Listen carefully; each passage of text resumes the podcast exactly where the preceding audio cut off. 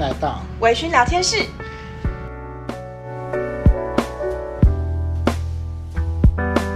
微醺聊天室今天要跟大家分享一个，就是比星座或者是生肖还要准确度高的算命方法，叫做依附关系理论。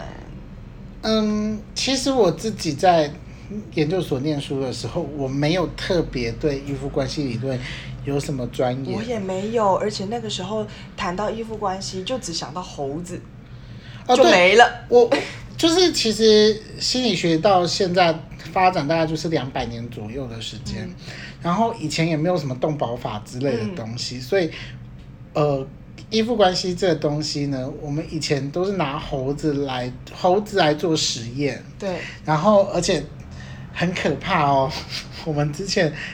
你记得那个恒河猴的实验吗？对啊，铁丝妈妈跟绒毛绒毛布妈妈，对。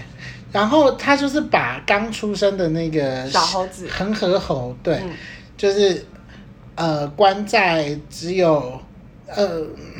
就是用铁丝小房间的对。呃笼子里。你说。对，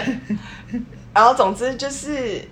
他们用铁丝折成两个两种大妈妈的猴子形状，然后呢，可是。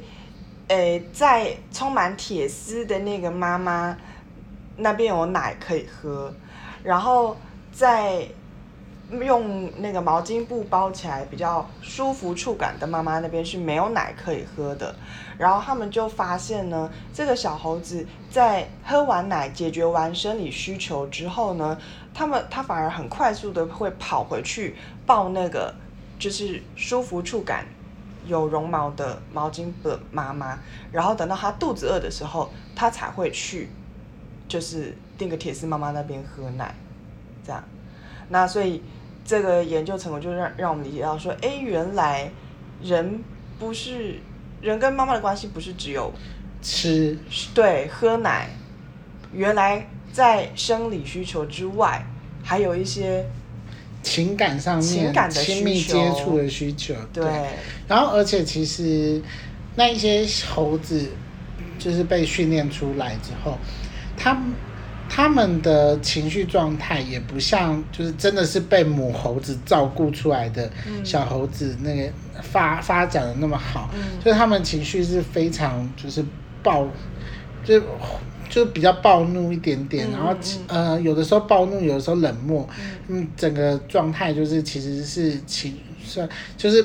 用我们人类的形容词，就是拍到顶的那种 状态，拍到顶的小猴子。对对对，然后而且重点是他们最后就是持续追踪下去，那些猴子其实寿命很就是嗯，就是也没有活到平均寿命这样子。嗯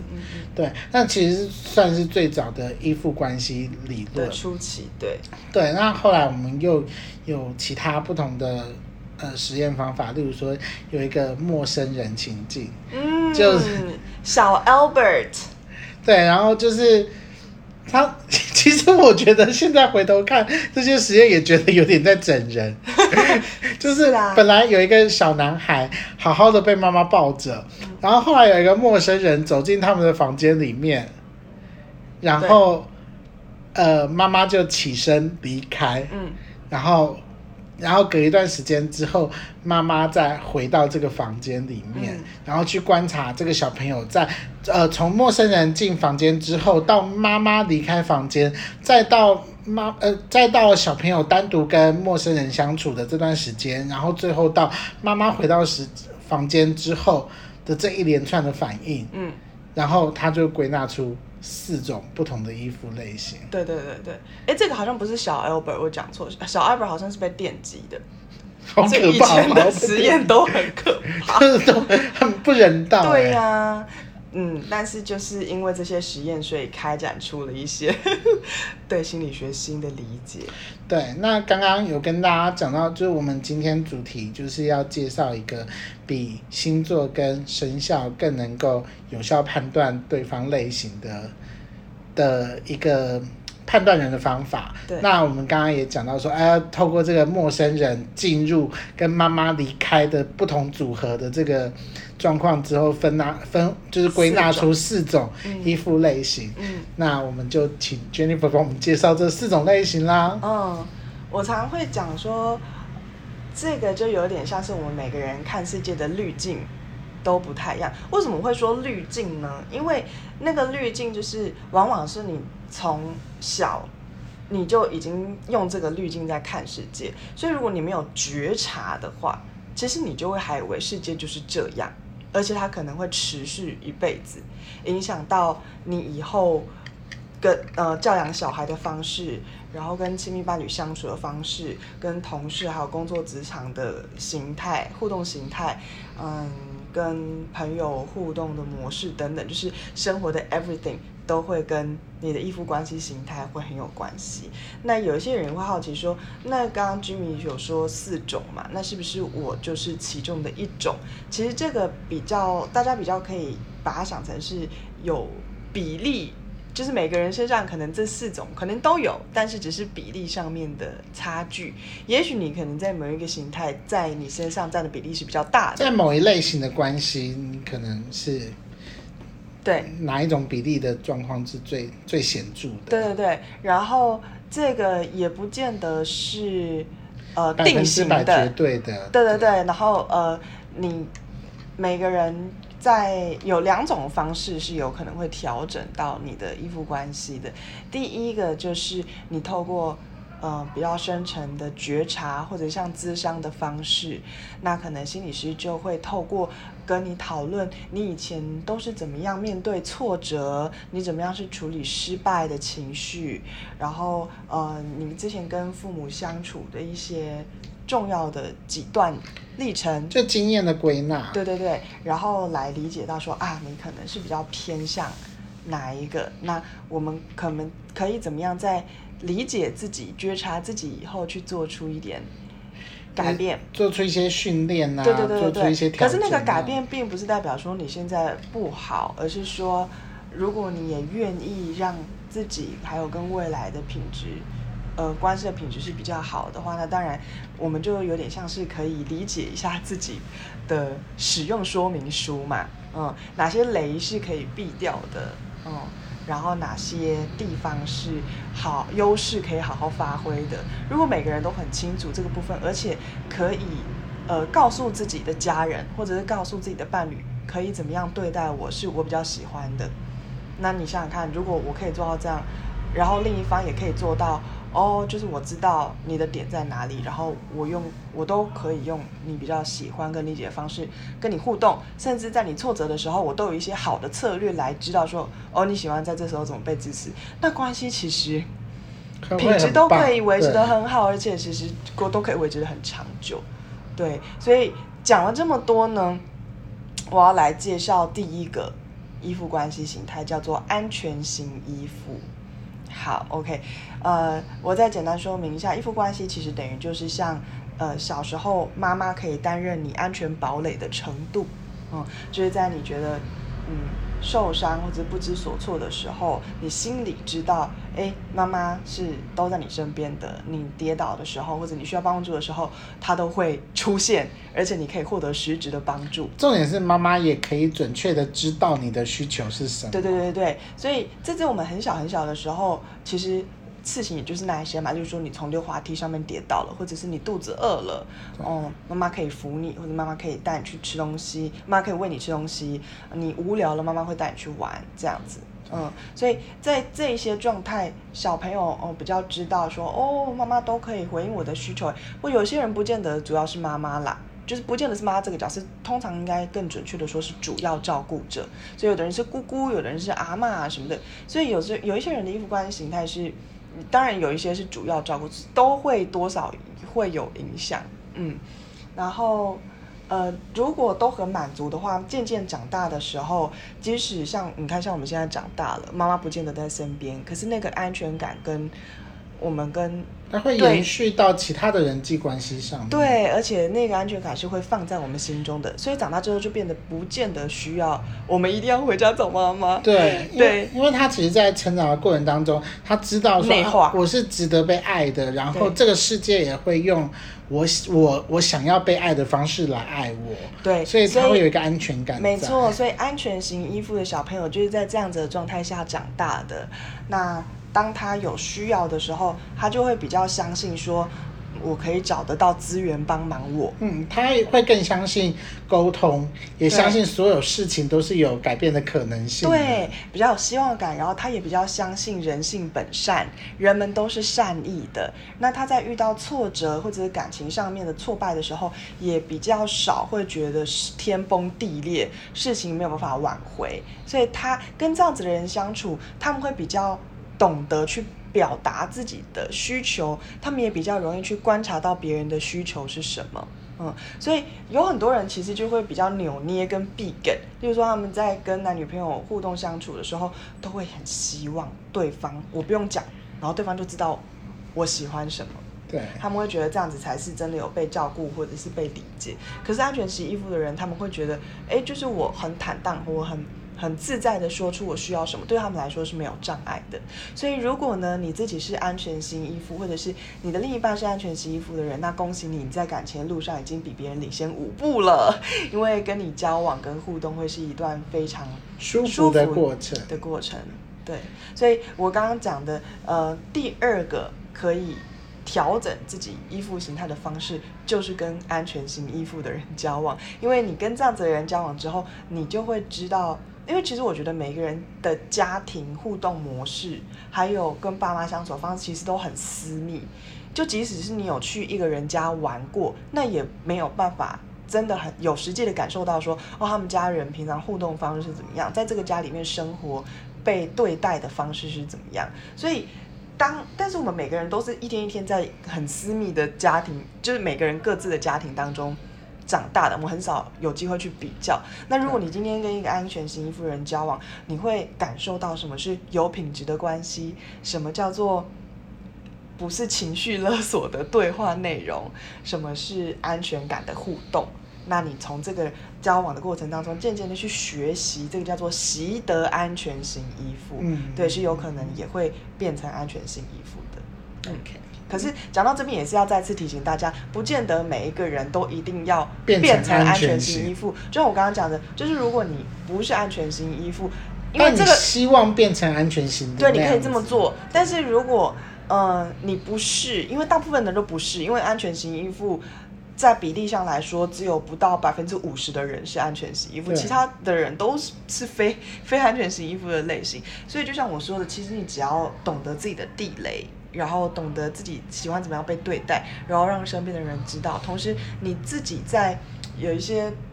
你的衣服特质显露出来的时候，你自己懂得 hold 住，或者是提醒一下别人，哎，这个时候你需要点帮忙。嗯嗯。那这个时候，你的人生也是可以过得很顺遂。啊、嗯，好。所以第二个呢，我要来介绍的叫做逃避型依附。可是我不是很喜欢这个翻译。嗯，因为翻译会让人有一种。就好像自己依附形态不是很好的感觉，所以在一本书有一个新的翻译。对，在这个《大脑依恋障碍》这本书里面，它的翻译是孤岛型，就像一座孤单的岛屿一样。那大家对于这个孤岛型还蛮好想象的嘛，就是他比较喜欢自己一个人，他比较独立。嗯，那呃比较独立。不是因为他的能力很好，所以独立，而是因为他不相信这个世界可以帮忙他，所以他不得不独立。嗯嗯，他背后的心情是这样。那嗯，也可能是因为。有一些生命的历程，让他觉得，诶，他在有需要的时候，没有人会帮他，他不，这个世界没有用他想要的方式来回应他的需求。嗯嗯，那对你这个说的很好，所以他不能够依靠别人，他没有办法很信任别人，对，所以到最后比较容易呃闭门造车，就算是自己想破头，或者是真的很无助了，他也比较不会向外寻求帮助，因为他还是会觉得我只能靠自己。这个是孤岛型的人比较容易卡住的地方。嗯，其实归根究底，就是他对自己的看法是比较正向的，但他对其他人的看法跟预期是比较低的。嗯，所以别人不能帮忙我，所以他其实也不会特别花时间说啊，我要去追求，或者是我要去寻求沟通的机会之类的，因为他们比较难敞开心扉去，对对对，去去做这一个比较。比较深入的沟通，对对，所以这样子的人呢，他们在谈恋爱的时候，另一半可能就会比较辛苦，因为我们一般在谈恋爱的时候，都会希望有比较多的亲密相处的时刻，或者是肢体接触的时候，想要腻在一起，那想要像一般情侣一样，就是有很多的互动。可是孤岛型的人都会觉得这些亲密互动对他们来说 too much。这对他们说不是最重要的部分，嗯，或者是太太多了，他们想要多一点的个人空间，嗯，所以也许很多人他们会比较希望，哎，也许我们可以待在同一个房间，或者是我们可以待在同一个家里，但是我们不要在同，对对对，或者是但是我们不要在同一个房间里面，但是我们是在同一个空间，有点够了，对对。对对，所以这个就是孤岛型的人在。谈恋爱的时候，有时候另一半常常不太能理解的地方，对，就是为什么你需要那么多空间，然后为什么你放松的时候不会想要跟我分享很多你心里的想法，嗯，然后比较喜欢自己一个人，那你是不是不爱我？嗯，其实如果你发现你的另一半比较像这样的话，其实真的他们就会真的是需要这些空间是没有错，但如果双方都能够因为意识到这个部分而各自有多一点点的努力的话，那是不是其实又靠彼此？更靠近一点点，例如把他抓到你面前来热吻